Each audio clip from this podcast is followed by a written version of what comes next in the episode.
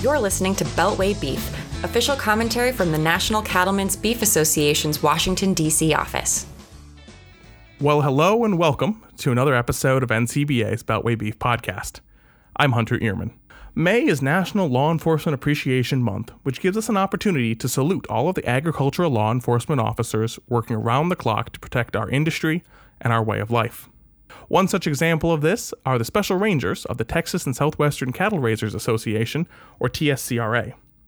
In 1877, 40 cattlemen created TSCRA to fight cattle theft in the region. Today, TSCRA has gained worldwide respect through the vigilance of its Special Rangers. These Special Rangers are sworn law enforcement officers operating in Texas and Oklahoma, and they have been compared to the famed Texas Rangers, Scotland Yard, and the Royal Canadian Mounted Police. Special Rangers are charged with the primary responsibility of investigating livestock thefts and other crimes against cattle producers. With me today to provide an inside look into this unique law enforcement agency is Special Ranger Bo Fox. Thanks so much for being here, Bo. Thank you. To start off, can you tell me about the history of the Special Rangers?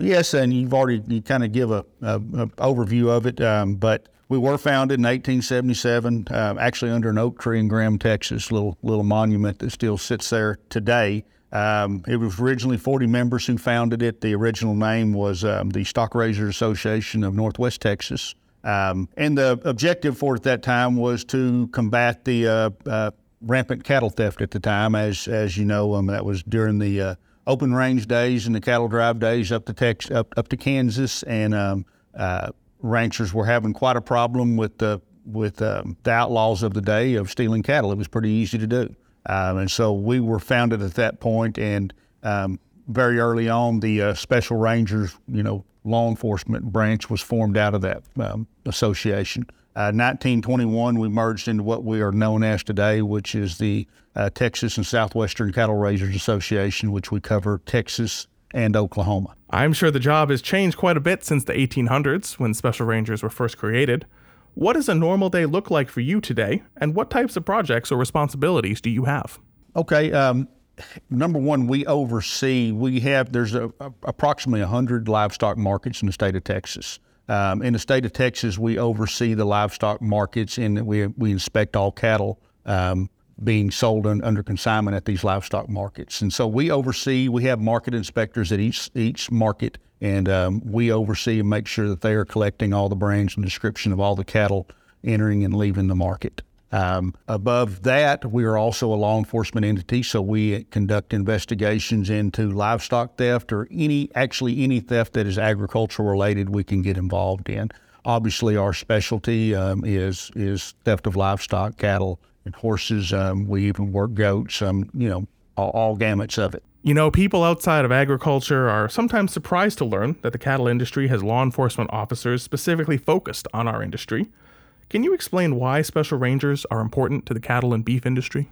Well, um, and, and we have a unique background as special rangers. We all have a we all come from um, when we before we take the job. We all most of us have a history of extensive um, um, background of investigations, working for either uh, police departments, sheriff's offices. We have uh, state people that come from state police, uh, Texas Rangers, uh, Texas Department of Public Safety.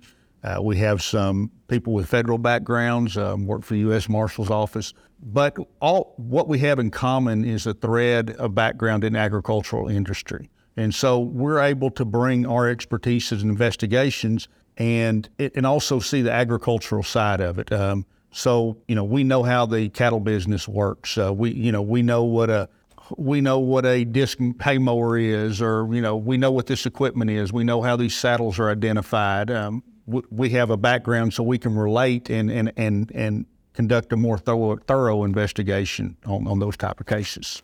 When you mention a crime like cattle rustling, it certainly conjures up images of the Old West, but it remains a real issue for producers even today. Could you tell me more about the types of crimes that special rangers investigate? Absolutely, um, and you know we still have the what we call them cut the lock or cut the cut the wire uh, rustler that will just go in in the middle of the night or when you're not there and and and and uh, enter your property and take your cows. Um, what we have more frequently today, more and more frequently, those what I call white collar um, cattle crimes, where the uh, thief is actually um, maybe shaking your hand and smiling at you, and you're giving them your cattle. And it's not till days or weeks or sometimes months down the road that you realize he actually, in fact, stole your cattle. And uh, so there's um, it's a lot of fraud related crime, which takes uh, um, you know those type of cases uh, tend to take a, a, great deal of work to solve. Um, but there is normally a paper trail. It's just a matter of getting on the trail and and getting all the information uh, to solve those type of crimes. But that's that's where we are moving to is more of a fraud related um, activity in, in, in, in the business. Bo, is there a case that you or another special ranger has worked on that is particularly memorable? There are, there are multiple me- memorable cases, but the most the most memorable cases that stick out to me are the ones that we um, utilize our partners in surrounding states, um, um, not or state maybe a state across the country. Um, um, and, our federal agencies to help us. Um, currently, we're working on a case that stretches all the way to North Carolina, and we're working with North Carolina officials and federal federal agencies to to to to get that case to a conclusion. Uh, we've recently had a victim in Alaska that had a horse stolen from him down here in Texas, and we were able to uh, recover his horse and get it back to him, and that was here in the last couple months. Um, but it's these these crimes. These cattle can move uh, a long distance in a short amount of time. And I know that we've worked several cases with Louisiana Department of, of Ag and Forestry, their livestock division, uh, several cases with New Mexico, several cases with Arkansas, um, obviously our surrounding states. But without that cooperation and that network, a lot of these cases wouldn't get solved. What types of challenges do you face as a special ranger?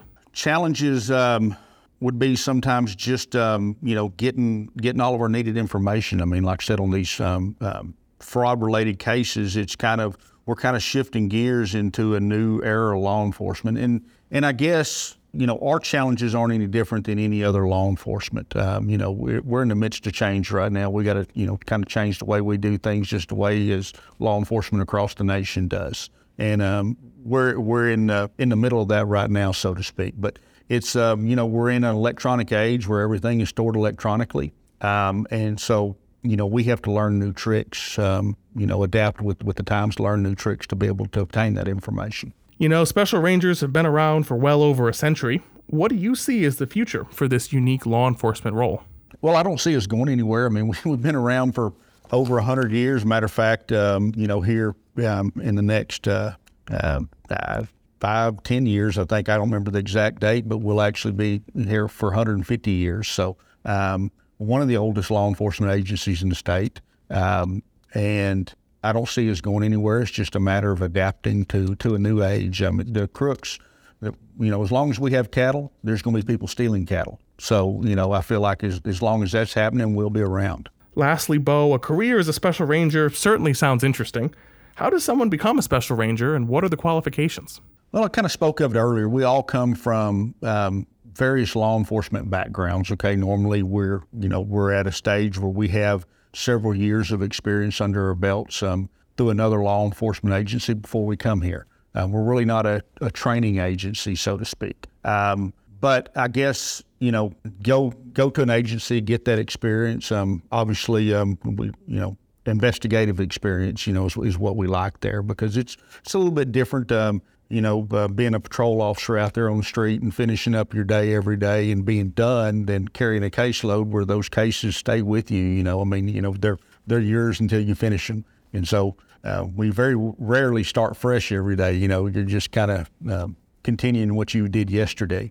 Um, but the other thing, well, like I said, we all have a common thread um, is our our our knowledge and love for the cattle industry and agricultural industry in general. And, you know, you have to have that knowledge to do this job. Um, so it takes both. I mean, you know, you have to have a background in both uh, both realms. Bo, thank you so much for joining us today and providing an inside look into the Special Ranger program. The work that you do is truly phenomenal, and it's certainly appreciated by ranchers across the region. This month and every month, we salute and appreciate our law enforcement partners. And for more on National Law Enforcement Appreciation Month, we encourage you to take a look at NCBA's National Cattlemen, our official newspaper of the association, where you'll see a great feature piece on agricultural law enforcement across the country. Thank you, sir. Pleasure. This has been another episode of Beltway Beef. Don't forget to check us out online at policy.ncba.org or catch the podcast wherever you get your podcasts from, including SoundCloud, Spotify, and Apple Podcasts.